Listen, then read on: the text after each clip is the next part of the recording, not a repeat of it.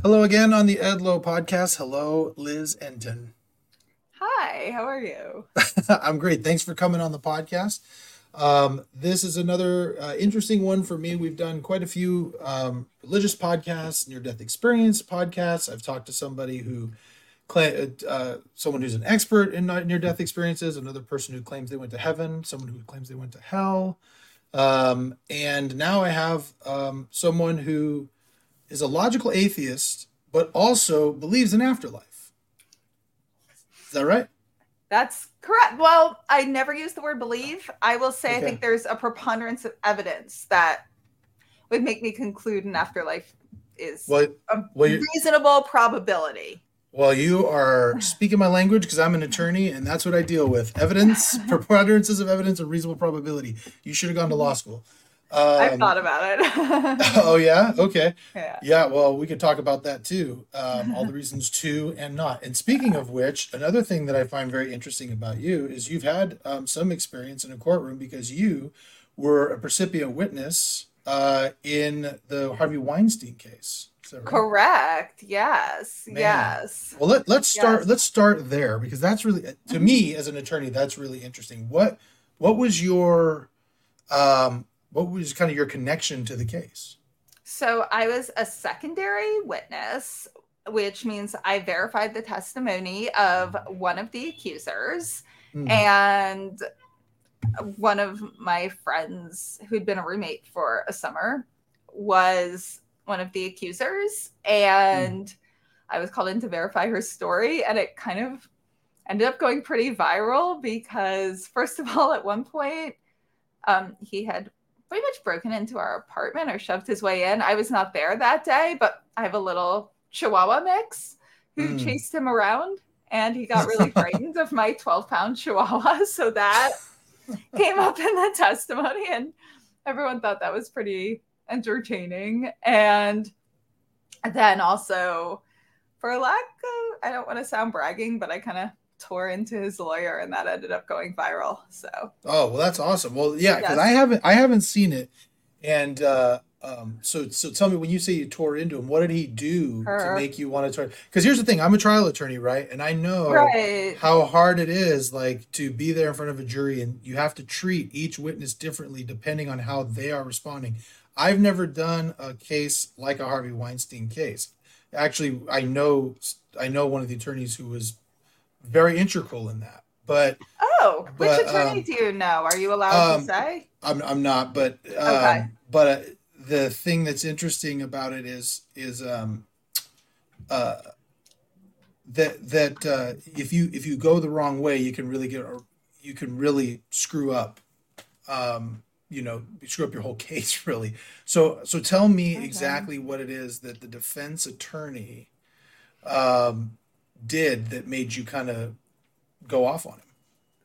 It was a her. Um, I mean, she oh. didn't do anything wrong. She was defending her client as she should. I mean, right. everyone right. from the serial killers to serial rapists to, you know, mm. the average shoplifter. I'm not saying mm-hmm. shoplifting's mm. okay, but I certainly have empathy if someone's struggling financially who might turn to shoplifting. Every yeah. single person deserves an attorney who fights for them. So I don't think she did anything wrong, but I was going to defend my friends. So she was, and I was going to fight for the truth and mm. share the story. And I guess she kept trying to say things such as, well, allegedly. And I was like, no, not allegedly. Mm-hmm. And, you know, she was doing her job and she was trying to, you know, make my words fit her narrative right. and I just wasn't, wasn't, having it. Yeah, yeah, yeah. Man, so your your your um your roommate was one of his uh, mm-hmm. accusers, one of his yes. victims. And yes. so is it was it a situation where she had come home and kind of told you that this had occurred or was it strictly because he broke into the apartment and you were a witness to that occurring? Um, just heads up, I'm gonna have to probably, and you probably know this, be a little careful everything mm-hmm. I say because I don't know to what extent they're appealing. Um, mm-hmm. But I think it should be. I, I, trust that you know it's okay to say all this. I guess. Yeah. Um, yeah, she told me the mm. story. So, mm.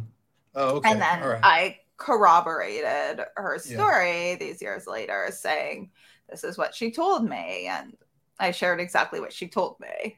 Right. And so that's that's in a lot of these cases because we know that in, in particularly in sexual trauma cases like that, uh, mm-hmm. sexual assault cases, that very often uh, the uh, the victim doesn't come forward for a long, long, long period of time. And so whenever that happens, there's a question of why didn't you come forward before? And so having a witness like you who can corroborate, yeah, she was telling me back then that this happened is so integral to those cases. So you played a huge role. Oh, thank you. Yeah, yeah. And you know, I mean, yeah. Uh, um, again, I always have to be a little careful. I'm like, I just want to start saying all this stuff, but you know, right, obviously. Right. No, I understand you're you're kind of guarded, and I get that. Mm-hmm. But um, it's interesting to hear um, that uh, you know there's. You say you're a secondary witness, but I just wanted to emphasize that even a secondary witness is so critical to those types of cases for that very reason, because it's very often the defense. Well, if it really happened, she would have said something beforehand, and she's just coming in because there are all these other accusers, especially someone like Harvey Weinstein is very powerful and you know he's a big name in Hollywood there's always the oh this is just a money grab this is just for fame so having someone like you is so important to show that this is not something that just you know had that type of uh that, that had that type of spin on it so that's awesome uh gotta say you. it's yeah. it's scary i'm sure it's scary i know i have a lot of witnesses who come in and testify for me it's it's not a fun experience for most people it's scary um, I am I allowed to say I really enjoyed it? Um, you're allowed to say whatever you want. Okay. Yeah. I mean, yeah, as a lawyer, I thought it was it was obviously scary for a moment, but I actually found it really, really enjoyable. It felt like getting to like use your knowledge with awareness of the experience to fight for social justice and be heard right. and help my friend be heard and so i really enjoyed it and i really enjoyed like the pace of having to think on your feet in the moment because mm-hmm.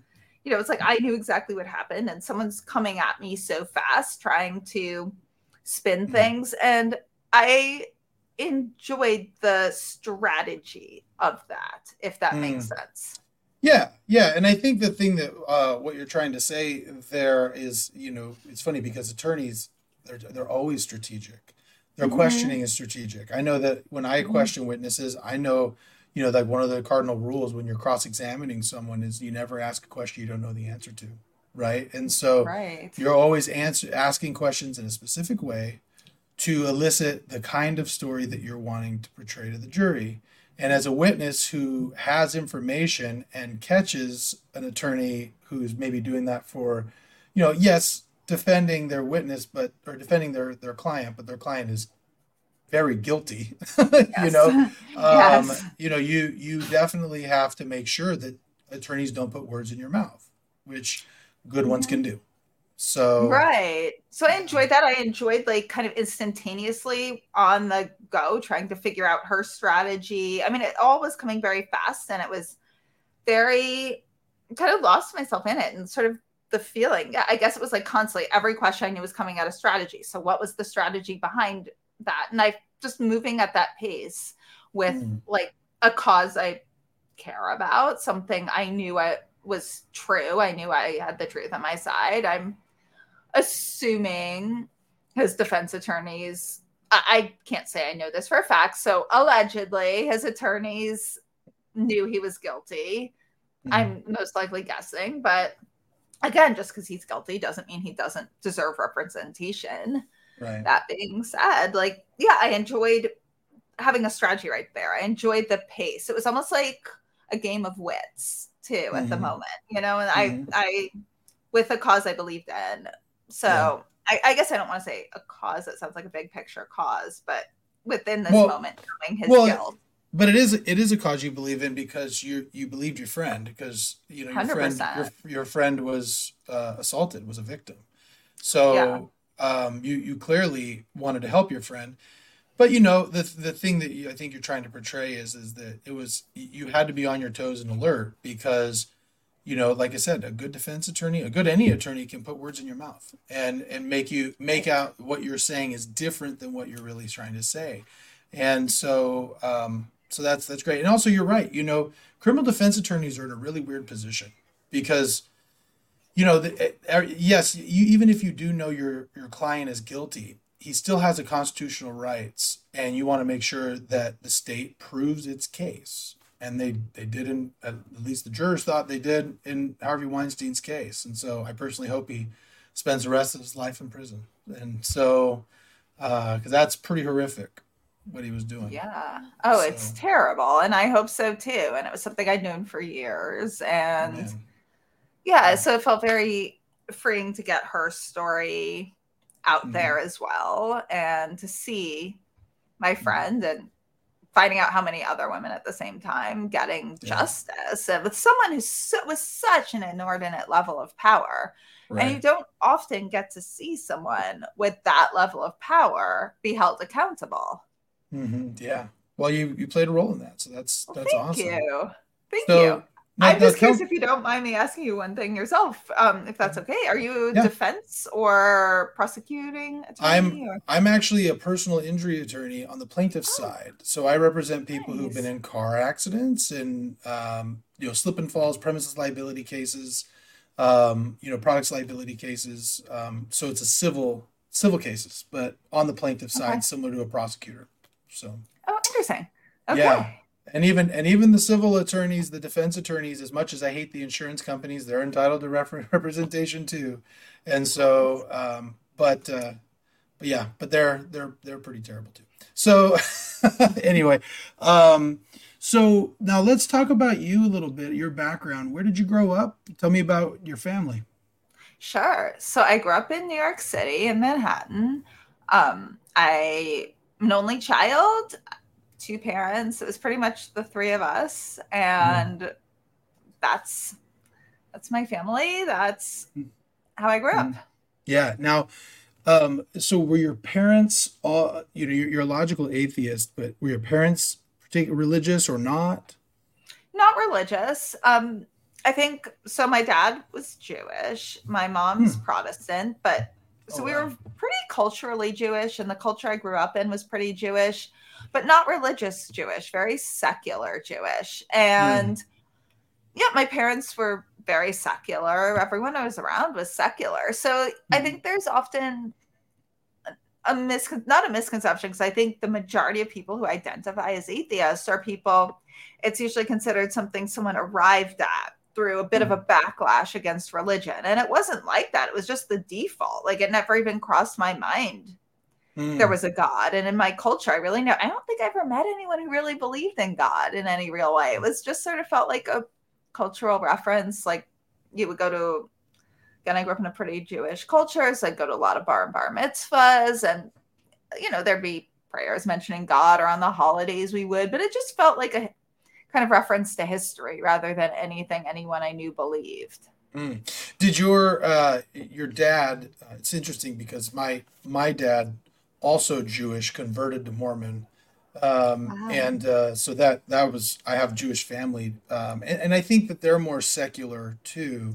But did he follow all of like the dietary laws or anything like that, or was it more just oh, not at all? It was right. just like the humor. Like we liked, I, we didn't follow dietary laws, but we liked some of the food. Like we'd have like right. bagels with lox and cream cheese. I mean, not kosher, just we liked right. the, you know, celebrated okay. the holidays with the fun parts. We never fasted on Yom Kippur, but we would do like Passover Seders, celebrate Hanukkah. And mm-hmm. it was just, you know, I mean, the Jewish holidays or Christmas from my mom's side fell in the line with all the holidays we celebrated growing up, mm-hmm. like Halloween, you know, it, yeah. religious holidays didn't mean anything different than any other holidays growing up. My dad, so my my dad lived with his grandparents who were Christian, and he and his you know his brother and sister were Jewish, and so his parents, his grandparents, got a Christmas tree, but would tell them it was a Hanukkah bush. And oh, so they so so they were like so they they would go they didn't have a lot of Jewish friends in their area they they grew up in kind of a more of an urban area.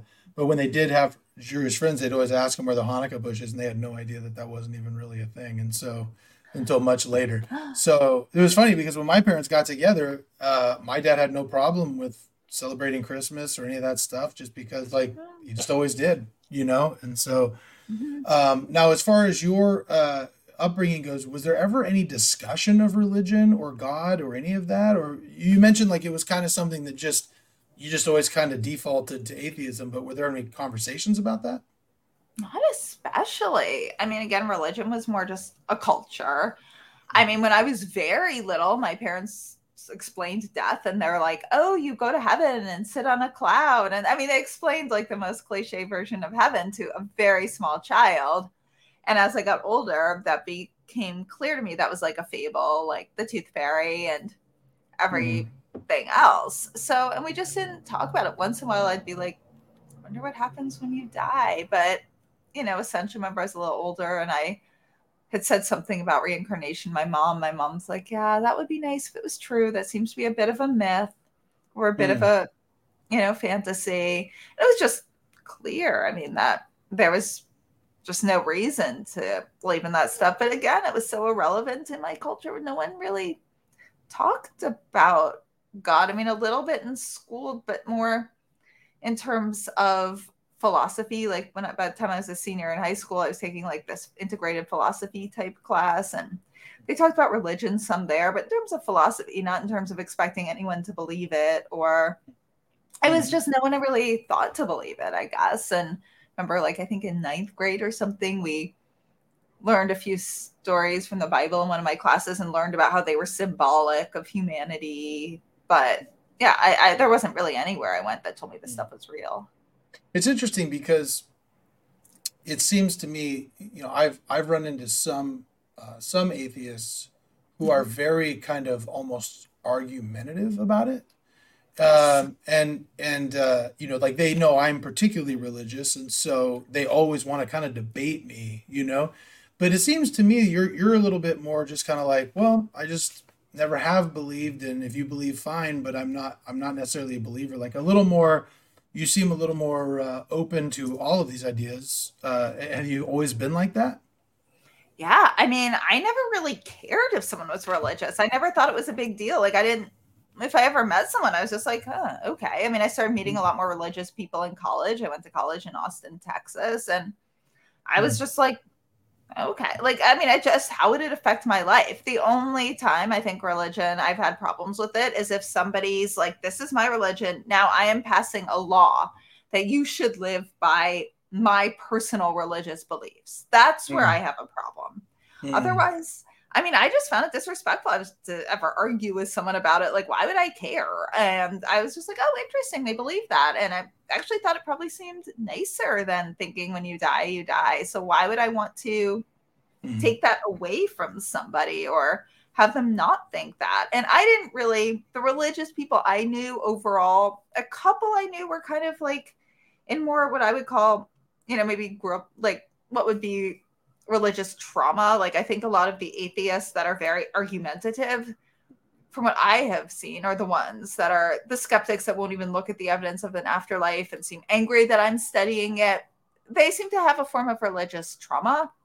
And I met a couple people like that, which is, you know, it seems in my opinion, like the religious trauma is when they try to like a lot of like sexuality shaming, especially if you happen to not be straight, but also like it seems like especially against women. Mm-hmm. Also, even heterosexual women like wanting to control women's fertility, like all that stuff is, I don't think so okay. And that's where I've seen people have the backlash. But if people are just like, I believe in God, or to each the, you know, so it's it's a very much to each their own. I just can't to say I know or that how the whole creation of the universe works and i know it for a fact and everyone else has to be wrong or to care that someone might interpret that differently as, again as long as you're not passing laws like why would anyone care that's what i don't understand mm-hmm. that's where i get mm-hmm. a little mm-hmm. like why so so would you would you you categorize yourself as an atheist as opposed to agnostic is that because like an agnostic person acknowledges there might be a god but just doesn't know it whereas an atheist doesn't believe in God at all. You fall more on the atheist side. I think so in the sense, and I guess maybe it comes down to how do you define a God, but anything of like the Judeo Christian, biblical, Torah God, just, I mean, that's why I'm an atheist. Like, I, I believe uh, it just, maybe the correct word's evidentialist, and I have mm-hmm. yet to see any evidence of a def- definition of God. Mm-hmm. And even though I've mm-hmm. seen lots of evidence of survival of consciousness, but mm. to say yeah, I mean, I just, uh, yeah, I guess I just, I don't think there's a God. That's what I'm at at this point. Because have mm. there been times I've in this research heard people use other completely non religious definitions of God that I'm like, yeah, that could mm-hmm. exist. Mm-hmm. But anything once, if you're using atheism and God, atheism as you don't believe in a biblical God, I don't mm-hmm. I can't see of all the explanations I found for evidence of an afterlife versus no afterlife versus everything, the one I consider the least likely are the ones based on gods and religion, going back in history to Zeus and you know, I believe mm. Athena, all the way to the you know Judeo-Christian God that some people talk about today. That that's just to me the least likely explanation of every explanation, every mm. possible theory out there. But so, so a couple questions on that. First, sure. I find it one of the things I found really interesting when speaking with, um, you know, like um, experts on this. What I found really interesting is that people tend who've had near death experiences tend to describe seeing God, but like in their own culture. So, you know, if, if you're Muslim and you have a near death experience, you describe it as Allah, or if you're Christian, you describe it as Jesus. And what I, you know, what I've heard from that is, well, that's just because there's no word to describe what they're seeing and they're just using their own words. But does that, is, you're shaking your head as if you've seen that evidence yourself. If you see that evidence, does that evidence to anything that there might be some godlike form, even though it may not conform to, say, a Judeo Christian or a Muslim type? Does that suggest any sort of creator entity to you? Possibly. I just mm. actually got back from the IANDS conference, which is the International Association mm. of Near Death Studies. And a lot of people said that when I asked them about it, was like, you know, well, I'm not religious. I mean, when I hear the word God, and now I have like more of a negative reaction than when I used to, because mm. now that I'm studying afterlife evidence, and then if someone gives an evidential story and then uses the word God, I have a really hard time. It makes me think, oh God, this is all fantasy. And mm. like we're really all going to die when we die. So that's where my emotional reaction comes to it. So if I take away my emotional reaction, I go to pure logic. Mm. Could there be a form of consciousness that's non physical that created the universe? And yeah, definitely. Now, mm. would it necessarily? Could it be is it something we can't understand? Most likely could it have a loving component? It seems to. That seems to be what i hear from the near death experiencers. And any time i've heard the word god used i've never heard it used in something that would align with that. So i think it makes sense that people's cultural references like for example i had fascinating man on my podcast, Dr. Melvin Morse, who mm. was a pediatrician with kids in the ER. So if you had had, you know, obviously not every story ends up happy there as an average pediatrician, but some of the children did have also near death experiences. And this was one that I think sums it up the most. A little boy, now he's an adult, says he saw Jesus during his near death experience. I believe he's an adult. At first, in his childhood near death experience, he said he saw a wizard. And mm. now, then, if, like a year later, he's like, I saw Jesus. So, in his culture, he probably described this wonderful, amazing man that maybe from someone else might say is a spirit guide, a little child said was a wizard. And in his culture, they were probably like, oh, wow, you saw Jesus. Mm. So that's how it was defined. And the mo- people also have near death near death experiences also as you touched upon say they we don't have the vocabulary for this stuff in our culture in our world so because it's another dimension so i think god is the best word that some people have for this and mm. could it be a consciousness that created all this? I doubt it's one single consciousness, and I doubt it has the qualities. I mean, the I want to be very respectful of anyone religious. So this is sure. I, I hope this isn't offensive, but the biblical secular interpretation of God that I hear is doesn't seem like a very worship worthy consciousness. It's like a little petty. It's really into like who people sleep with. It's really like, you know, has problems with a lot of things that seem like, I mean, some of them you hear you should dress this way. I mean, just things that are so mm. shallow that I already feel I'm above. And I don't consider myself a especially highly evolved person. So, mm. right. That's, I can't believe. So, whatever being it is, is not concerned about like, if two men fall in love or you know mm-hmm. well i think you know as somebody who i would say deals in logic but is also religious mm-hmm. i think that the thing that if i were to respond to that as somebody who does believe in the judeo-christian um, god mm-hmm. form of consciousness mm-hmm. I would say what we have to remember is if we believe like the idea of God go, going through prophets, right, which is mm-hmm. what the, all the people who write write write the books. God is using imperfect vessels to write these books that have been changed over time, and it does appear that God, the God of the Old Testament and the God of the New Testament, seem to have very different views on humanity and how they should. I mean, the Old Testament is filled with all sorts of sorts of stories of really terrible wars and kill, killing people and you know depending on who they are people get stoned to death and things of that nature.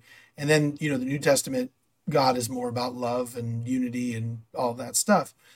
But i think that w- when you're looking at god and how people are describing him just as the cultural the people are describing god in their own cultural way now when they have a near death experience prophets are doing their best in their imperfect way within their culture to interpret the experiences they're having with God. So some of the stuff that comes through, it's not pure like it would be if you were actually visiting God yourself. Now, the thing is is that could very well be me trying to square logically my own weird biases of wanting to accept that maybe there's something out there that this isn't just all like this isn't it, right? and I'm trying to I'm I acknowledge that what I could be doing is trying to logically square something that doesn't make a lot of logical sense. But that's kind of how I've come along with it. You know, it is because I've had those questions, right? I've had those questions myself. So yeah, I mean, I just I guess I so rarely have heard the word God used to mm-hmm. describe a consciousness that I don't consider somewhat petty. But I, you know, right. but I guess so, the near death experience, a lot of the people use the word God. But again, when I ask them, probe a little further, they just say they don't know a better word. And they're just like, that's yeah. the word. And I feel like the same thing they're describing, I would probably use two completely different words. Like, let's take you and me right now. If we, let's say we have the exact same near death experience or out of body experience, and we see like, we feel like radiating, pulsating love coming from like a light in front of us. You might come back and say, Wow, I had, I saw like a small piece of God and God's love, or I saw an angel. I would come back and say, I, I don't want to put words in your mouth, so I apologize sure. if I am. I'm just saying. Oh no, I, I know, I understand it. I understand. It's just an example. Yeah. Yeah. And I would come back and say, I saw this light. I can't explain what the source is or what it means. And I felt a pulsating kind of energy going through me and it felt like love and i feel like it has a consciousness and i would just never use the word god but you and i might be talking about the same things and i would never use the word angel so maybe it's a language for higher beings of consciousness and from my perspective organized religion and I'm just thinking this now. This isn't something I've thought about because I stay, you know, that's just not, organized religion is not part of my life. But maybe it's yeah hijacked and completely misinterpreted because it's just the Judeo-Christian God doesn't really seem worthy of worship. With all due respect, um, from what I've heard directly in the Bible or Torah, not the experiences mm-hmm. of religious people who might experience it completely differently than me. So again, I don't. Yeah. I really never yeah. want to disrespect someone's religion. Well, and I don't think I got to tell you, I I think that a conversation like this is refreshing. So you're not you're not disrespecting me, and if anybody's listening oh. feeling disrespected, I think that this is a, a, healthy conversation to have. I wish there were more like this, and instead of no, no, no, I'm right and you're wrong, and you're, you know, I, I think this is great. That I, I think my, uh, you know, I, I want to explore a little bit more what you mean by you don't think that the Judeo-Christian God is uh, worship worthy, and you mentioned petty. Can you give me a little bit more about what it is that you think is not worship worthy about the Judeo Christian God? Yes. And I will preface this by saying I have never read the Bible or Torah. Like sure. I have heard tiny bits. So I am prefacing this by what I hear from other people who define themselves as religious. Got it. So mm-hmm. um I they're homophobic. They think people shouldn't have like who's this obsessed with sex? I don't know anyone who cares who other people sleep with that that's not their like husband or wife. Mm-hmm. Like mm-hmm. it's so weird. It's like they're I you know, uh, I don't know anyone who hasn't had sex before they're married. I think that's a healthy thing to do. If you choose otherwise, I don't care. But the people who do that don't usually say, I'm personally waiting for marriage. They're like, all of you are terrible people for doing otherwise. They mm. will tell women they're sluts. They not only say they are without a doubt know factually, despite no science, that consciousness is created at the moment of conception, which makes no scientific sense. You can believe that all you want. Great. But then you go and try to pass laws that I have to live by, even though there are zero peer reviewed studies on the most complicated question there is the moment of when a full consciousness with physical sensations and ability to perceive and feel pain is you know exists. That is one of the hardest questions in all of the universe and they know it for a fact to the point where they're passing laws not just saying i totally feel this in my body and know this so i'm going to live this way. It gets to the point where they'll say like don't wear that outfit because you're attracting like sexual lust i mean and this is the stuff i have heard i am sure there are plenty of people who have like a beautiful relationship with what they define as a god that don't abide by everything I just said.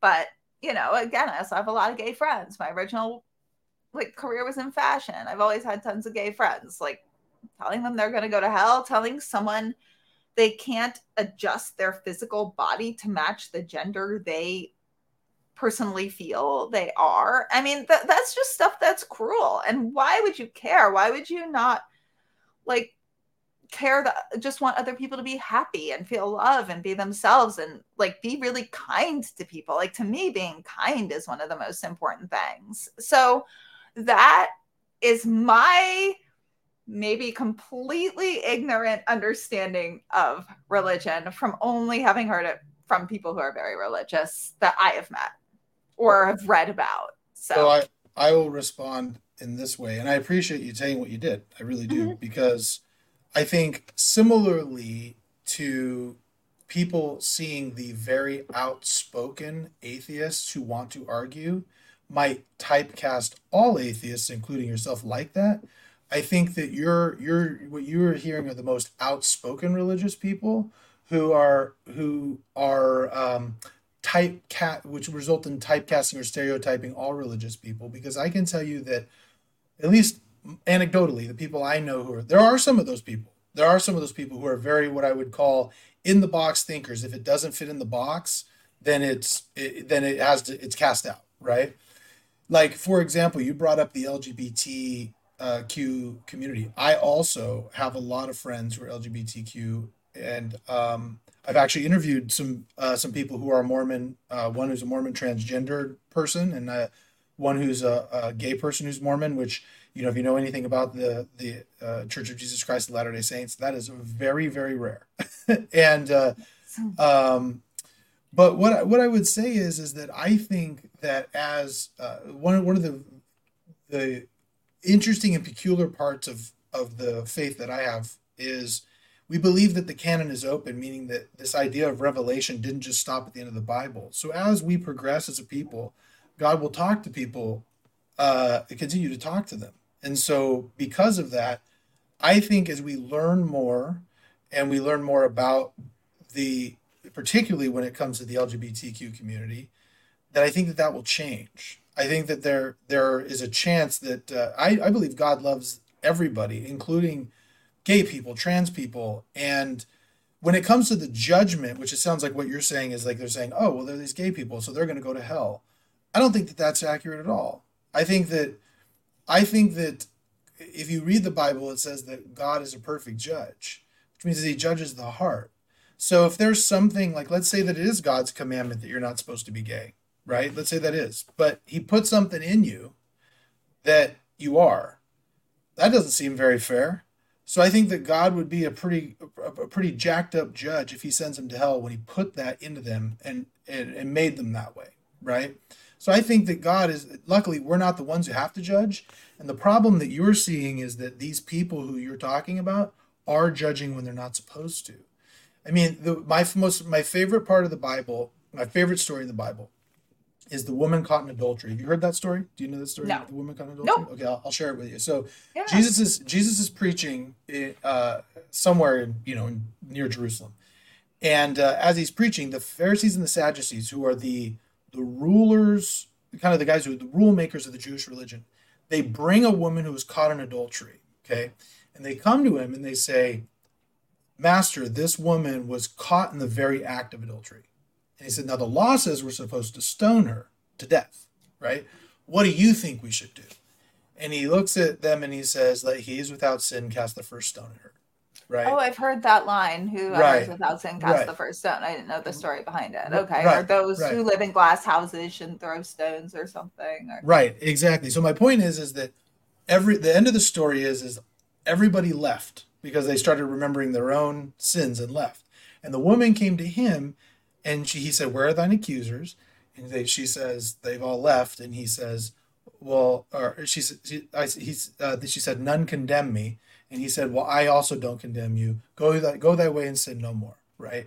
So I'm gonna. so- I have to add one oh I'm sorry. I should let you finish. Oh, I was just gonna say, I was just- line I. I was just going to say the the point of that is is that Jesus is sitting there. If we're if we are supposed to be Christian, Jesus is sitting there and looking at a woman who clearly broke God's law and and showing love to her anyway. And he's the judge. So if that's the case, I think these people that you're seeing are not truly doing what a Christian should do. Okay? So anyway, what were you going to say? I was gonna say, and that is a what you said is a much more loving. But he is without sin. Why is having sex not married a sin? That's insane. I'm sorry. Well- that's well, no, that's that- asinine. No, no, I no, mean, I- with all I- due respect. it, it wasn't it wasn't just having sex it was adultery so she was married and was having an affair so a little bit different a little bit different But still, Okay, you know, but- not kind. I that's not Right. uh, I would not be okay. You know, right so so my my point is though is that is that uh, you're right like some of these things don't make a some of them sometimes don't maybe make sense but my point is is that even if they are true god is a loving god and and i think that people who are out there and calling people bad names or looking at the woman who's going in you know the 16 year old girl who's walking into an abortion clinic trying to make the most difficult decision in her life and calling her a murderer I just don't think that that is necessarily. This is just me speaking. This is the gospel according to Josh Edlow. I just don't think that that is really the way we should go about it. I don't think that that's very Christian. But that's just me. So, but I'm trying. What I'm trying to share with you is that not all Christians are the way that you know that, that you've you've sh- you've shared them. But I want to go back to you though before we go back into that because we talked a lot about that. So, how did you go from being an atheist believing? I'm assuming, but I'm assuming at some point you didn't believe in any afterlife. How did you then graduate to now you do believe in an afterlife? again, I think there's a preponderance of evidence of an afterlife. Right. I'm not That's right. convinced. Yes. Yeah. it's a big thing. I make sure to clarify I don't believe anything. Um oh boy. I have 20 hours. Um there is Right. so much evidence to think that the source of our consciousness is stored in non-local type of quantum particle for lack of a better word has Mhm. nothing to do with the God, first of all. So the very first thing I found was it was kind of a thought of desperation and like the depths of my grief when my, it was clear my dad was not going to make it. Mm. And I thought about a few things first. Like, I guess the very, very first thought I had was time travel. You know, it wasn't logical, but, you know, in the depths of like non functioning, not able to even stand up grief, I thought, there most so much of science fiction comes true. So, right.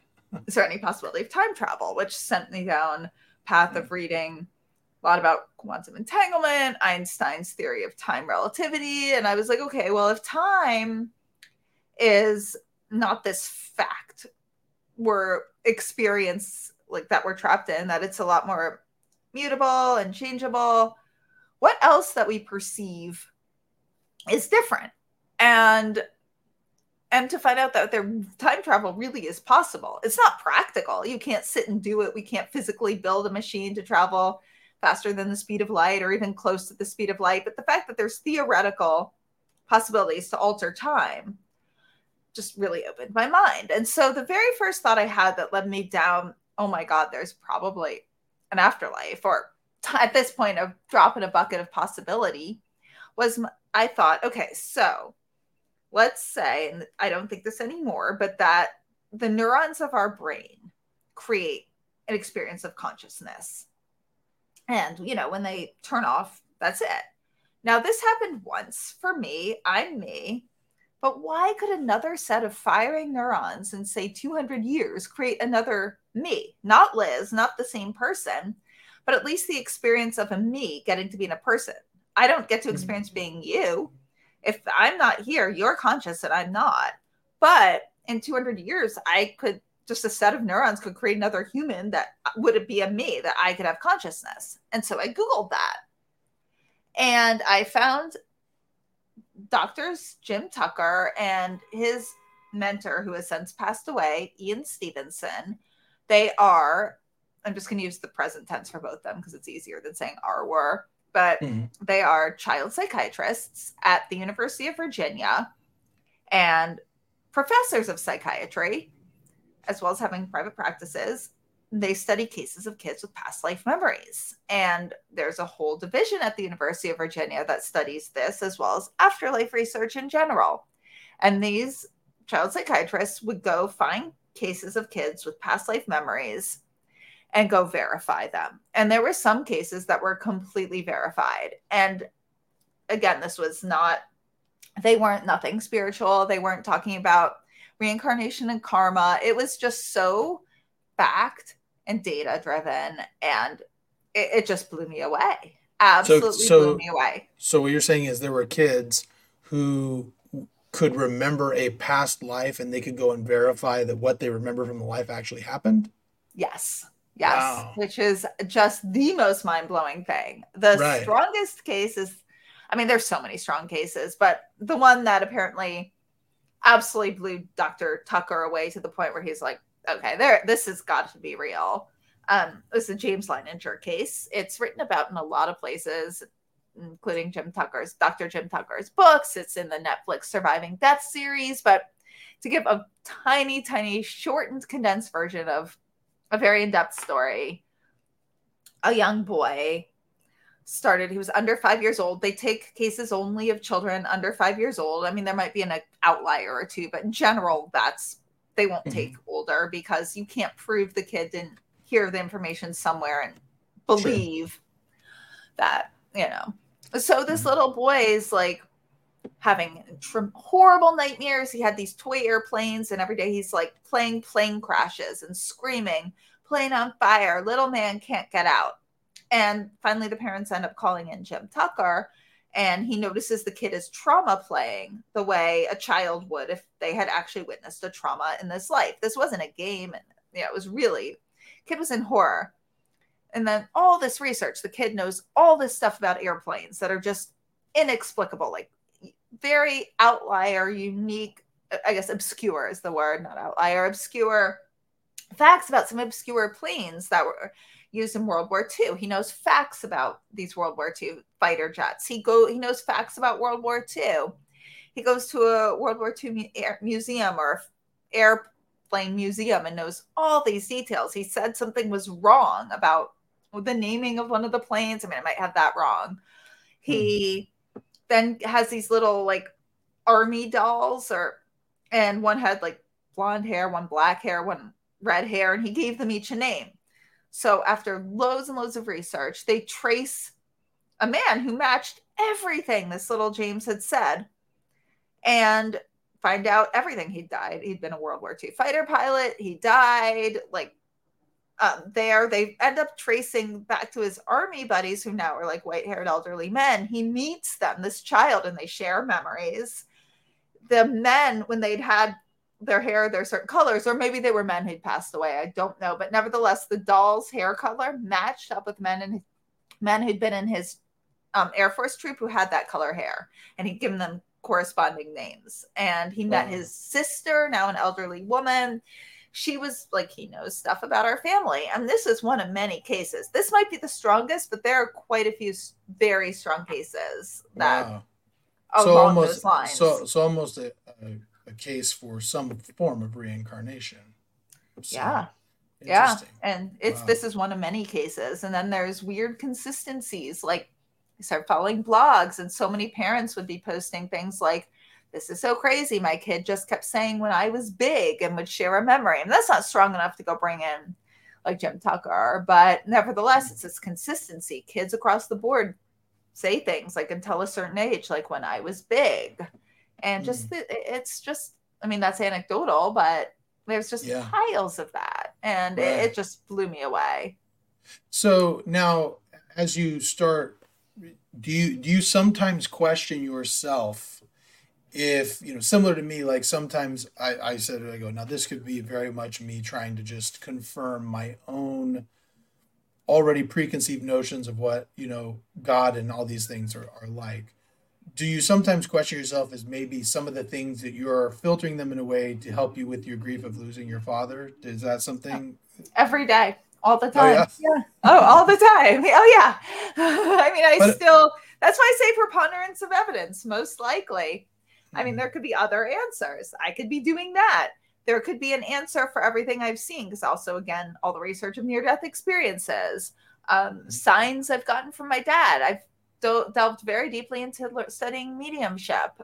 And mm-hmm. that I, I think that it's very unlikely. I'm just interpreting it that way in the beginning i thought that all the time but the amount that comes together mm-hmm. makes that eh, highly unlikely especially when you get into studies on mediumship and actual studies or my own readings that i score and but it, I can't rule that out. That would be yeah. absolutely can't rule that out, especially because everyone else studying this has a bias too. We all have grief. We all, I, I think it's incredibly rare, not all of us, but I'd say almost all of us of the 8 billion people on the planet don't want our consciousness wiped out um, and then also it could be physics could find an answer for everything sure. that i've experienced and the answer could not be survival of consciousness right so um, uh, do you know do you know bob ginsberg have you heard of him? Oh, he's, he's like my mentor. He's one of the most. Oh. He, Phran Ginsberg, who sadly passed, they're the most important, two of the most important people in my life. Yeah. Oh well, he's he's the first one I I podcasted with. He's the first interview I did, and he's yeah. he was awesome. He he sent me oh down this rabbit hole. um,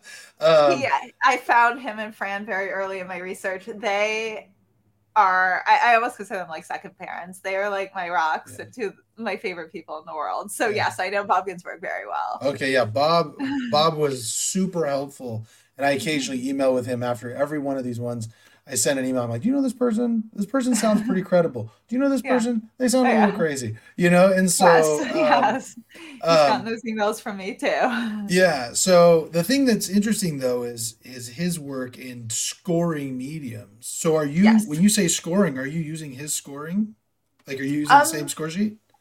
Pretty much. I mean, I started scoring way before I even found Forever Family, but it's okay. pretty similar. I think so. Mm-hmm. Yeah. Mm-hmm. I mean, I don't do it maybe as precisely as he does, but I would set up columns where I was like, mm-hmm. yeah, like huge, like amazing. How did they know this? Huge hits. They also mm-hmm. keep aspects of their scoring kind of secret at Forever Family. Um, mm-hmm. but they would have like the like I would have columns that are like huge hits.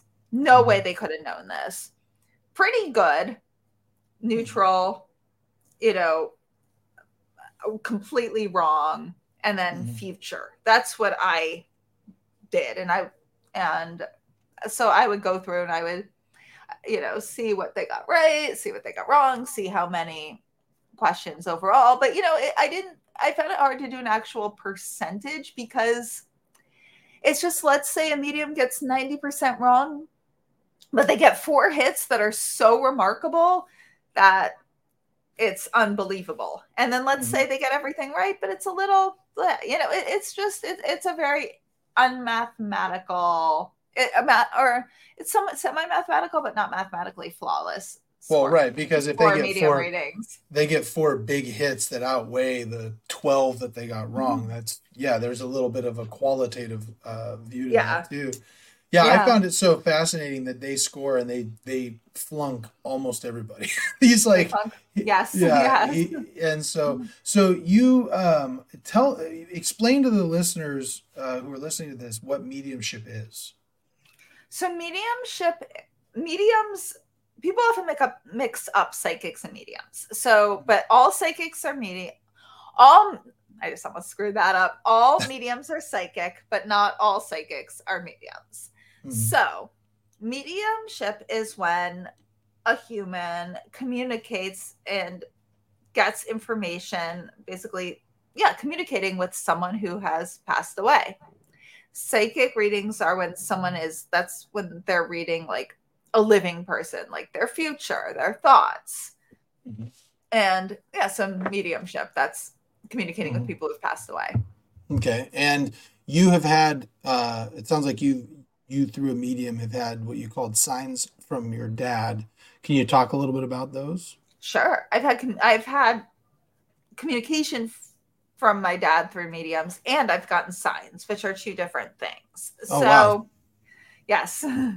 so I've had multiple medium readings. Some absolutely blew me away. Some were pretty good and some were terrible and some were mm. meh, you know. So I've had mm. all different levels. I mm. also go by the um it's called the white crow theory, which is if anyone doesn't I assume most people actually don't know this because I didn't know any of this until I started studying this, but William James studied in I guess the late 1800s, studied psychic mediums and ended up studying a medium called Leonora Leonora Piper. And mm. there's beautiful quote, I'm not going to quote it perfectly, but is he essentially said like if there's one for the, just to show one white crow disproves the theory that all crows are black. So if one medium has been proven to really accurately do this, that means that there's something going on, like a type of survival of consciousness. Hmm. So, hmm. Um, interesting. Yeah. So, yeah. so can you give us a, an example of a communication that you received from your dad through a medium or a sign? yeah. sign? Yeah. Oh my God, so many. So I've had some know his name. I've had some no specific memories that we shared. Um, I'll give an example. Like my first medium blew me away. She knew she, my dad had a favorite color. Um, I, I, I, in my book, I disguise some things so I can still get verifiable medium readings mm-hmm, and mm-hmm. keep yeah, I'm not expecting. I don't. I don't need to know your dad's favorite color. That's okay. Yeah. Well, in the book, I put it as green, which maybe is uh, true, maybe isn't. So maybe uh-huh. can't eliminate. Maybe it's you know. Uh-huh. Um, so she was like, why am I seeing a burst of green? And it wasn't like just, oh, he likes that color. It was like significant. Like he has a room in our apartment, my childhood hmm. apartment, mm. that's that color. Or he would always get like green candies. So she's like, I'm just seeing this burst of green.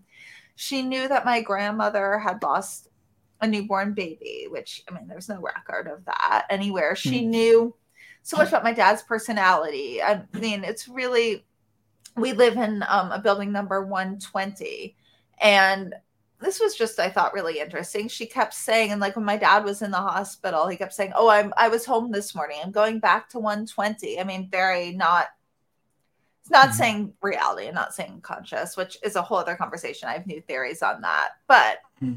at the time i was like oh my god he's you know hallucinating. And he and she kept saying, What happened January 20th? Your father keeps showing me something about January 20th. I was like, Nothing. I don't know. She's like, I don't hmm. know. He showed me a 120, 120. And I was like, holy shit, you know? And then, mm. you know, she, like, this was very much his personality. She, in the end, kind of laughs and she's like, I just asked him if he wanted to say he loved you or had any message, like he loves you. And she said, eh. And he, that he basically said, eh, she knows what I think of her which is exactly what he'd always say. He'd be like, Dad, I love you. And he'd be like, okay. I'd be like, Dad, don't you love me? He'd be like, you know what I think of you. Come on. And mm, so, yeah. And I mean, she's one of many readings I've had that are evidential like that. So, mm. you know, yeah. yeah. So, so when you, um, when you have a reading like that, does it, uh, it sounds like it gives you hope that there is an afterlife. Yes. Um, and so how, uh, you know, has that helped you in coping with the grief and loss? Uh, uh, and let me ask you, how did you did was it unexpected that your dad was passing, or did you know it was coming? It was a little of both. It's not as unexpected as like a car accident or heart attack, but it okay. was pretty quick. He had a stroke, didn't, mm. and then within three months he was gone. Like the day he had the stroke, he went into the hospital and wasn't himself again. Mm. There were some days he was more coherent than others, but. Mm. Mm-hmm. And how old was he when he passed? He had me a lot later in life. So he was in hmm. his mid 80s. He was like, oh, wow. Like hmm. late 50s when I was born. So, oh, wow. Okay. Wow. So, uh, this, this helps you, does this help you cope with the grief of the loss? Oh my God. More, I, beyond, I don't even have words. It's, it's just, it's made the biggest difference mm-hmm. imaginable mm-hmm. for me. Mm-hmm. Yeah. So, what has been the most convincing evidence you have seen for an afterlife?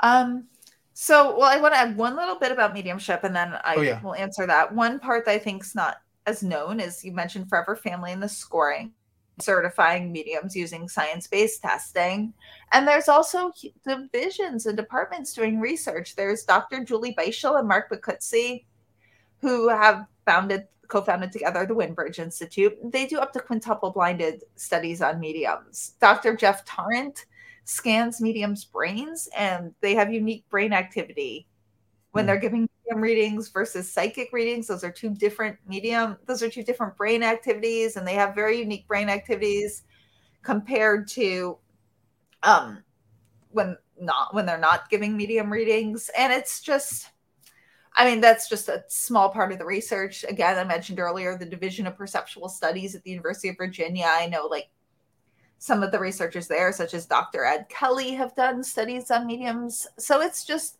there's very serious researchers studying this. So mm. I just wanted to add that to mediumship that I think yeah. people don't really know about. And well, no, I didn't. I didn't know that it was that that fully researched. That's I mean, that's crazy. It's it's semi fully there there there are very few researchers doing very in-depth very good research but there needs to be so much more. There's just no money for it you know? Right so right. I'm, i imagine it's hard to get grants for stuff like this. Yeah. Incredibly hard yes. Right yeah. So um so, now now let's back to the question what what has been the most convincing evidence to you of an afterlife? So for me and what i find interesting is that everybody who is skeptical and come and has changed their mind, we all say the same thing. It's when all of the evidence comes together in so mm. many different fields and mm. so many different aspects of it, from near death experiences to, you know, Dr. Jim Tucker's work, to go way back in history and find the research of the Society for Psychical Research, mm. mediumship. It's just all of this research comes together with um hi, there's my cat um with okay. all with all so many diff- so many different people again i mentioned the one white crow medium but i there's like i mean again like only a tiny tiny percent of mediums past forever family or have shown to be highly accurate but there's still a lot of them i mean right. out of the 8 billion people on earth maybe you know even if there's like a thousand and there seems to be probably more than that that yeah. are highly accurate. That's just well, and amazing. the thing, and, and, if you look at it, if you look at it from, you know, if there are people out there who are religious who are s- skeptical about this, I can tell you that, you know, in the Judeo-Christian faith, you know, out of eight billion people, there were twelve apostles. You know what I mean? like, you know, so it's like we believe in one God. There's usually like a prophet. You know what I mean? Which so I mean, yeah, the the numbers are few of people who can who can do this, so it would make sense. Yeah. Yeah. And they so many do it accurately. And it's just all of it coming together, like mentioning the anecdotal stories of people, you know, have near death experiences, some verified, some not, but even some of the mm-hmm. non verified ones parallel some of the others. And it's just, it's so much research and a history of it and different, again, different areas, mediumship. Yeah near death experiences, out of body experiences. It's signs from the other side that people get. It's just becomes when you just start to put it all together and the amount of people that see it and the amount of smart people in general when researchers delve into this and i can't say 100% there's never 100% anything most tend to conclude that either there's an afterlife or that there's something inexplicable going on that the laws of physics are different Mm-hmm. And the answer is not always. It, it, I have yet to hear anyone who really delved in who still thinks it's fraud. Hmm. Interesting. Yeah. So, real quick, going back to mediums, you mentioned you had some, like you kind of go in skeptical, and you know you've had some that have been really good, some that have been really bad. Um, do you do anything to kind of like make sure that they're not, you know, taking advantage of you or faking you? You know? Oh yeah, yeah. I do a lot. Um, I'll tell like the normal things I do, and then you mentioned Bob Ginsberg, probably one of yeah. his and Forever Family's favorite story. I mean, because I take it to an extreme. So, mm-hmm. getting a reading, I give a fake name. I book through a VPN, virtual private network, in case they have some technology. Um, mm-hmm. I have a friend, not even a family member, pay if I have to pay in advance. Um, Google Voice number. Um, some have been in person, so I can't say they maybe, I don't know, haven't snapped a picture of me secretly and Googled it, but I mean, I'm watching them. I can't even begin to fathom how they could do that without my seeing right. them. Maybe right. they have an assistant with a camera, like who's Googling and feeding them in an earpiece, but I kind of have peeked around for earpieces and have yet to see any. Um, that, seems, that, that seems like it would be a lot of work to defraud somebody. yeah, and they like don't they be... don't make enough money. You know, right. I mean, that's what I also say. If and then some have been on the phone where they can't even see me, and again through a Google Voice number. Some have been on Zoom. You know, hmm. and but I mean, I hide my identity as much as possible. Like one of Bob's favorite stories is there's this medium Janet Mayer who's wonderful, and this was early on. I didn't know her, and she asks you to send in a paper check of print out a piece of paper. So, you know, I mean, I don't have paper checks, but I didn't even get one from like my mom. I went and got like uh, uh like a money order without my identity on it. I filled out the paper, you know, but I anytime I had to touch the paper and the envelope, I wore rubber gloves because I'm like, I don't know, maybe she has a fingerprint machine. So you're, that you're like, you are doing everything you can to make sure that there's yeah. like no shot that's funny. And that's become kind of a joke in Forever Family. They're like, wait, you wore rubber gloves? I was like, I thought that'd be like a normal smart research thing to do. But they're like, that is the craziest, like most extreme thing I've ever heard. So yeah, I was gonna say that was that's pretty extreme. It's like yeah. you're just trying to make sure like they can't even get my fingerprints. You know what I mean? Like exactly. Just... I mean, you don't know. right. If like I started now instead of in 2015 with like facial recognition technology, I'd probably wear like a huge facial mask now. like, I don't want you to see my face. Man, so so you um you you know through your your research you believe that well I shouldn't say you believe you you you think the the preponderance evidence shows something of an afterlife. Have you kind of pieced together your own personal view of what that afterlife might look like? Oof. I mean, that's let me so let me before, before before you go into that. Let me tell you why I'm I'm thinking this because one of the things sure. that I find so fascinating about a lot of these um, near death experiences is the connection with family, like mm-hmm. that that there's a connection with family after after death, right? That somehow even that these bonds that we create somehow carry over and so I'm just curious, and, and, and part of the reason why you even pr- proceeded with this was because your dad, and you're getting these these signs from your dad. So, what have you kind of view? What kind of have you been able to piece together as what an afterlife looks like? Oof, and this is very, very, very speculative. Mm-hmm. So I have to take what the people who have had near death experiences say because they've actually been there more than anyone on earth has. And right. they say it's just filled with love and they see their loved ones and it's a place of learning and understanding. I have to add a little bit of my own personality to that that that seems unrealistic that it would only be love there so i have to say hmm. they've only died for a very short period of time so it's mm. like think when you've been away on a vacation haven't seen people in a long time you go home and you see everyone you just feel filled with love and you're like oh so much love then right. life continues as normal so yeah. I'm, I'm assuming there's so many other tiers and dimensions to it that we can't understand it seems time moves differently I don't think we can understand that. People say they see colors. So, experientially, I have a hard time understanding. It seems like there's sort of a layer that's closer to our experience here, but isn't as physical. And then mm. there's layers, I would guess. I would guess there's lots of different dimensions and states of consciousness, probably a variety of physical forms of consciousness, a variety of non physical. And if I could guess, because one of the main questions, and I had this early on, is that people ask is so if my loved one reincarnated, how could, can mediums still communicate with them? And mediums are like, it seems like we always can. It seems like, you know, time moves differently over there. So if I could guess how that works, and maybe there's even layers like in a trillion years after the big crunch where, you know, this the big there's wait, the other, big crunch. The big crunch. What is that? So you know the Bang? Big Bang, like the Big right. Bang is like the start of our universe. The Big Crunch is when it's going to implode and just become smaller and smaller, ah, and the death of our universe. Um, okay. okay. And our planet's going to be dead way before then because our sun's going to go out. I mean, most likely, mm-hmm. who knows what our technology can create? But. That that's how it seems.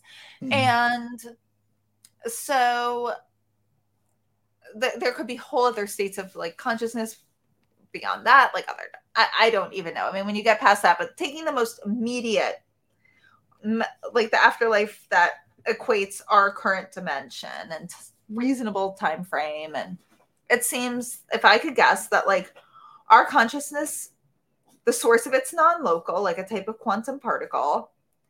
It downloads and quantum entangles with our brains to create a human experience. And then this human experience goes back into this non-local consciousness of ours and it becomes one of our memories just like yesterday becomes part of us today and then that source consciousness adds us to one of our lives one of parts of us like adds this human experience to a part of who we are just like yeah like first grade and college and our first jobs becomes a part of who we are. That this human experience becomes a part of like what our non-local like source is which is a compilation of all our lives. And then you know go into the other life and and that's a part of how i think the afterlife is. Experientially i just i can't really picture it. Like i have to believe near death experiencers. They say it feels mm. realer than real and they can have see things. They can visually perceive information 360 degrees instead of the tiny little portion we can it seems like our brain's a type of filter to have a very focused experience of sorts. Yeah. And so with that though, it's like you mm-hmm. I'm just as you're talking about this, I think to myself, I'm like, okay, so if this is true, if we are some sort of non non like specific, you know, non-local consciousness and that our brain just downloads with this consciousness, mm-hmm. creating a human experience, and then we're mm-hmm. gone and we go away and we do it again. Like what what is mm-hmm. reality? Is reality the consciousness? Is this the reality? What is what is real? Are we just part of a simulation? Like this is a video game where we're avatars for you know what mm-hmm. we're doing? It's just an interesting. Uh, I don't know. You know, it's it's just kind of crazy to, to think all this. Exactly, and I think that seems to be there's part of it that we just we can't understand. Just like a three dimensional being couldn't understand. I mean, sorry, a two dimensional being could not understand uh, our three dimensional existence. A three dimensional being, we can't understand a four dimensional mm. existence. And mm. I just think there's aspects, and we don't know for sure. I mean, to say we actually know about the whole experience of consciousness, a creation of our universe. I mean, maybe we are in a simulation. Some smart people think that. Yeah. Like a type of computer simulation. Maybe we're I, I don't know. Yeah. That's interesting. Man, who who who knows? Now, let me ask you. So you, you we we talk a lot about these. Uh, it seems like most near death experiences tend to be this loving experience, but I had um, uh, someone on who had a hellish experience, bad yes. experience. So you heard some of those, and what do you think of yes. those? So this is my complete speculation. I think again, like there's this people say, "Oh, the other side is nothing but love and beauty." I don't. I would find that hard to believe because I think things are more multidimensional, complex than that. Like, mm-hmm. I would think, but I don't think that means you're that it's this horrible, torturous experience. I, even if this one near death experience might be hellacious, again, they didn't fully die. It's a near death experience. So I kind of equate that with transformative experiences have many layers. And I'm talking about just very basic human transformative experiences. Let's say you're going on a two month trip to like Thailand. I actually did that. Mm. Maybe you have like the worst plane ride there. Maybe it's like super turbulence and you're terrified and like you get there and they lose your luggage and it's storming and you're really lonely and you got there like you were supposed to arrive and meet a group for like a program and you accidentally got there 2 days early and so you're by yourself and like you forgot your phone charger adapter so you can't charge your phone and you can't reach your family and just like everything really bad and you're really scared and you get to the hotel and it's like the worst place ever and that's really horrible. Horrible mm. and you're lonely and scared and things are changing and maybe it's just not so bad but you're suddenly really really homesick. Like when i think when i first went to sleepaway camp i spent the whole first week in agony crying I got past my homesickness. Camp was one of the best experiences in my childhood. Mm. I let's say Thailand. I mean, it wasn't that bad when I arrived. I felt a little suddenly lonely, a little spooky, but but you know, nevertheless, like I went on and had like one of the best times. And some days were also really, really, really shitty. Same with my summer camp that I loved. And so I just find it hard to think you are permanently stuck in this horrible thing. It's probably just like a piece of it. Maybe you took a wrong turn. And I think maybe similar to the human experience, like you don't want to get you it's we have so much more choice to get out of a hellacious experience than we realize. Like, you know, like I look back, I'll just give it slightly personal. Like my school was horrible as a child. Like it's so bad, so bad, so bad. Now looking back, my mom and I have been talking about it, and she was like, "We had such a misconception that we should have kept you there." Like what? So I think, you know, it's sort of the same thing. Like I don't have good things to say about my school. It was really traumatic, and but we could have just pulled me out and switched me. And I think there probably other forms of consciousness are pretty similar to that. Hmm. And Hmm. You know. So, so what do you think? I mean, do you have any idea? I mean, I know this is all speculation, but sure. So, what's the purpose of all of it? Oh God, I don't even have any idea. I, that's, I, a, like, that's what I'm wondering. It's like, what is E or the purpose of having consciousness and yeah, well, and that's the thing. Like, I, I think maybe a broader question, or maybe more pointed, maybe a more, more pointed question is, if it's not God that's creating this, I mean, I, I think of God as whatever the creator is. Okay. okay. So if it's not created by anybody, where did it come from and why? You know? Oof. I always wonder what if there isn't a why? Like, what if just consciousness evolved and now we want to make meaning? Like, okay, so let's say there's non local consciousness. People say that the earth was created as a type of school. I sometimes wonder if it's like this is one theory I had. It's just so out there, zero, zero evidence. It's just one theory I thought was interesting. So, like, you look at people that are really destructive here and really shitty. Hmm. And most of us, like myself included, like Harvey Weinstein again, I was like, fuck him. And like, what a horrible person. And I just want to eviscerate him and throw his ass in jail and have his life out. And there's that's a really normal human reaction. But you take, let's take a person like him, and let's say, I'm sure he didn't there was like a lot of stuff leading up to him behaving so terribly. Mm-hmm. And let's even take another case where I know the bad things that happened of another like Hollywood rapist, like Roman Polanski. Mm-hmm. And we mm-hmm. know enough of his suffering, suffering that I feel actually an empathy for him. I feel deep empathy for the girl he raped. She was 13. I think I believe. Like mm-hmm. apologies if I have mm-hmm. any of the facts wrong. But if you know his life, he was a Holocaust survivor. His parents, his whole family perished in the Holocaust. Again, I'm not saying it's at all at all at all okay, but this is building up to my point that he. So I'm not saying it's at all okay that he raped someone, but this is.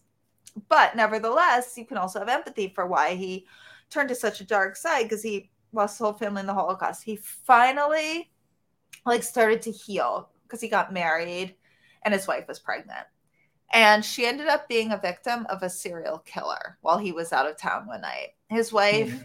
was murdered and by Charles they, Manson. Charles Manson. Okay, I didn't remember which serial killer. Yeah, Oof. by Charles yes. Manson, like one of the most prolific serial killers ever. Yeah. Oh my, and like yeah, and just the horrible pain and luck of that. So, I would I be any better a human if that was my had been my life experience, it I have no idea. So he just was filled with this like resentment and hatred of life and humanity and wanted revenge on the world. And you know what?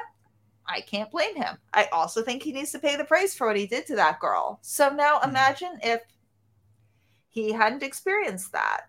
And so it's, and you take someone like, take a child, like probably Harvey Weinstein had a horrible childhood. I don't know, or some shit happened. And he or you know who knows what but like let's say very early on people saw like some form of his suffering and were like let's rehabilitate you or people without the opportunities that harvey weinstein had like when you hear like a lot of prison documentaries it's people almost all prisoners like grew up in poverty again almost yeah. and yeah. had like abuse in childhood and just have a level of pain they don't know how to exist so i almost think and going to prison overall is not rehabilitative but like getting mm. love and engagement and like care and healing and most crimes would probably be prevented if people noticed pain in children so there seems to be if i could guess the earth is almost like a type of filter like let's say there's like really sort of dark uh you know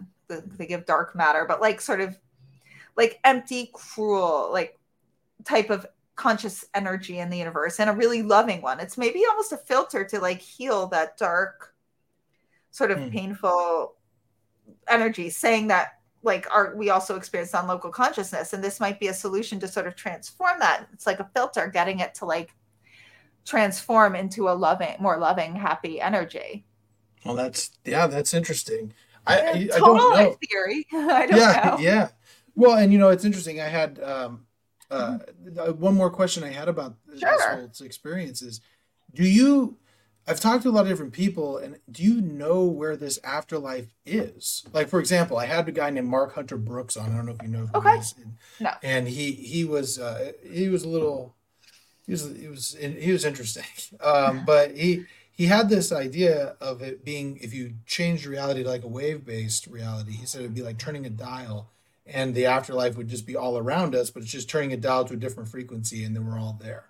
Yes. Do you do you think that that like the afterlife is all around us? Do you think it's somewhere else? Do you do you think it's just another like another dimension or another reality within? How do you what have you seen in your research that it seems to be like?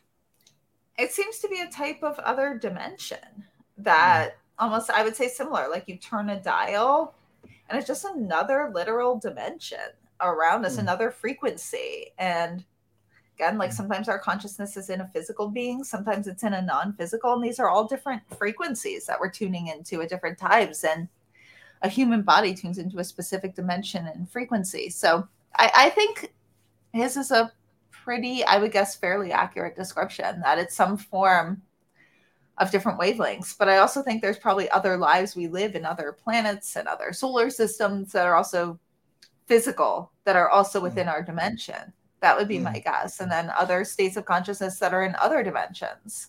I just watch my 10 year old playing video games and I watch them and it looks so real. And I'm just like, Mm-hmm. I hope that there's not some 10 year old that's just, I'm like some avatar for some 10 year old off in the, like making me do all these things. And I was like, you couldn't come up with something better?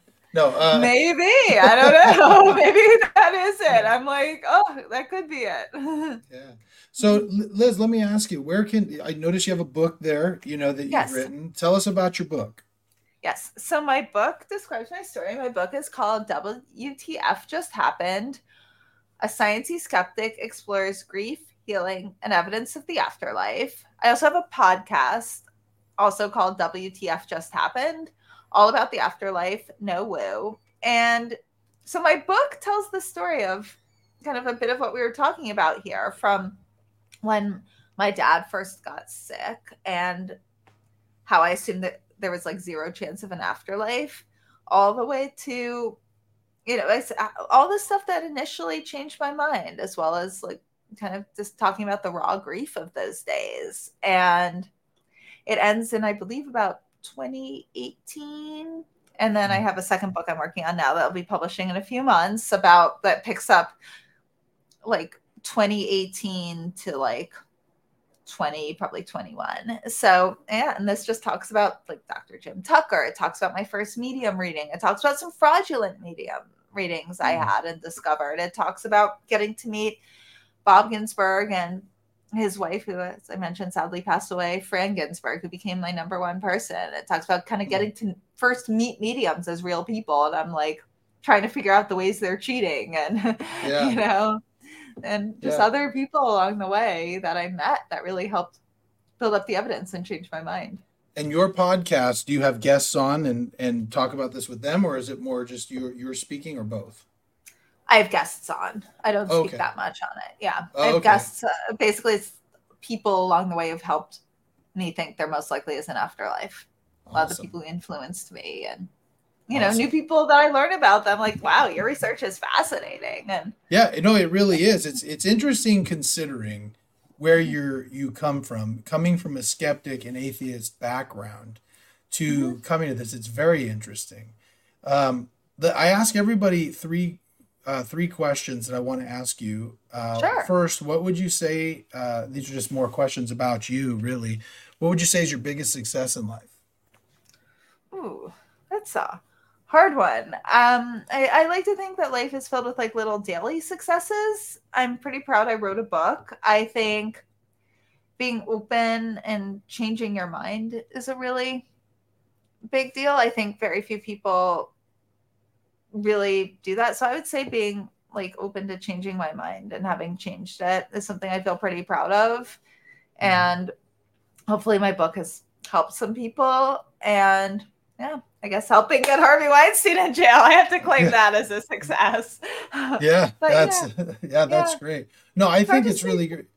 I think I, eh, yeah. I think I think it's I think it's remarkable that you bring up when we're talking about success being open minded because I think you know I, I heard it described one time as uh, a, clo- open mind a closed minded person is somebody who takes information and filters it through what they already know an open minded person is open to the idea that maybe they're wrong. And I love the fact that everything that you've been saying here, you've acknowledged that you may be right, but you also may be wrong. And there's so many people out there that don't do that. Like you said, there are people, I, I know them, religious people who, nope, this is the way and there is no other way. And if you're not doing it my way, you're doing it wrong. And it even happens in between, like, we as i see this in my own church within the mormon faith where there's two mormons there and one's practicing it this way, and the other one's practicing it this way, and the person act, practicing it this way, even though there's no reference for it, they believe that they're they're doing it the right way, and it doesn't make any sense, right? So I think the fact that you're willing to look at things and and progress and and uh, learn is is really remarkable. So I, I think that's you. great. Now Thank the next you. now here's the next question. that might be even harder. What would you say is your biggest failure, and what did you learn from it? Mm. And again, I sort of go through that. I think every day is filled with many little failures as well as many little successes. Um, that's a hard one just because I I sort of don't believe in failure. I sort of think everything's a learning experience, but I think, you know, I make like I feel every day, every day I make multiple mistakes trying to figure out my business, trying to put things together if we even go to my childhood, like I said, my school was terrible. I'd say maybe more of a regret than a failure is, I think, just not like anytime I sort of didn't go with my heart and didn't stick up for myself and what I really hmm. want and like believed the label or what I was supposed to do over myself, which I think was like a core like almost like type of failure of my childhood and staying in schools that had the right labels that every cell of my body knew was wrong for me. Mm. And then I think I've I would say I've had multiple failures along my life where I did that. And mm. that you, has been like a theme of failures I've probably needed to fix. Well, we all we all have our own our our own weaknesses that we're working on multiple times.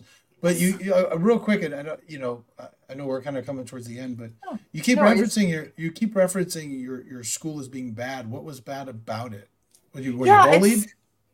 Some. So I have two. I, uh, both schools were actually really wrong for me, and I'll go. Yeah, it's it's. I, and I can run a little over an hour and a half if you need okay. me to. That's fine. Okay. Um, yeah. So they were New York private schools. They were incredibly, yes, they were very mean, sort of bullying, very, very, very academic. I'm more like a creative kid. I was literally studying so much, I felt I had to give up at all everything I'm actually interested in. Mm. So, I mean, hmm. they were both terrible in different ways. Also, at my elementary school, it was very, very authoritarian. It was supposed to be a more creative private school, and it was not. It was incredibly high pressure um very very rule based very like everyone had to wear uniform very uncreative very structured very like gray and sort of deadened and there was a lot of bullying there was a lot of cruelty and just kind of giving up every part of yourself to kind of fit this very strict mold hmm. high school was incredibly i almost describe it as like you know some kids are like trained as professional actors or artists or ballerinas it was like that in the form of intense academics also mm. private very like very snobby and i felt like i not only was i exhausted because I, i'm not an academic person like i don't think i'm stupid by any means but there are people that just thrive as specialized academics and i'm more of like artistic and a little more entrepreneurial and so it was like basically sleeping five hours a night to give up both of these schools i feel like i had to give up every single interest i had mm. to focus on these intense academics that I had literally zero interest in. And mm. maybe like two of the classes, it would have been really interesting to do like two of them, but to dedicate my whole life to this thing that I found absolutely uninteresting, all sort of mm. for this like label and false promise. Like you go to the best private schools, you like have this dream life, almost like they were slightly cult like, I think. So, mm-hmm. you know, so. Well, you know, the thing that's interesting about that is uh, you know, I, as an attorney, um, I had a vision, and I'll just I'll share this with you because I, I think that there, yeah. I've, I've had this I've had this come up a couple of times uh, recently. Is you know when they think about that, what they're really telling your, you know, telling your parents is you put them here, they're going to go to the best. If they go to the best private school, they go to the best colleges, they'll get the best jobs, and then they'll be happy because they'll be financially secure and they'll have all these things and it'll be wonderful. The thing is, is that was kind of a view I had. Now I love being an attorney I really enjoy my life my life. Mm-hmm. But one of the things that I found so interesting is with the success came financial success. It didn't I to my surprise, because my my childhood very different. Like my parents not very financially secure. There was a lot of strife around finances. So I just viewed mm-hmm. if I have all the money, I won't have any problems. Right. And then I had and then I got a lot of money and then I was like, there's the problems are still there. Like I'm no I'm no happier with this amount of money than I was with that amount of money.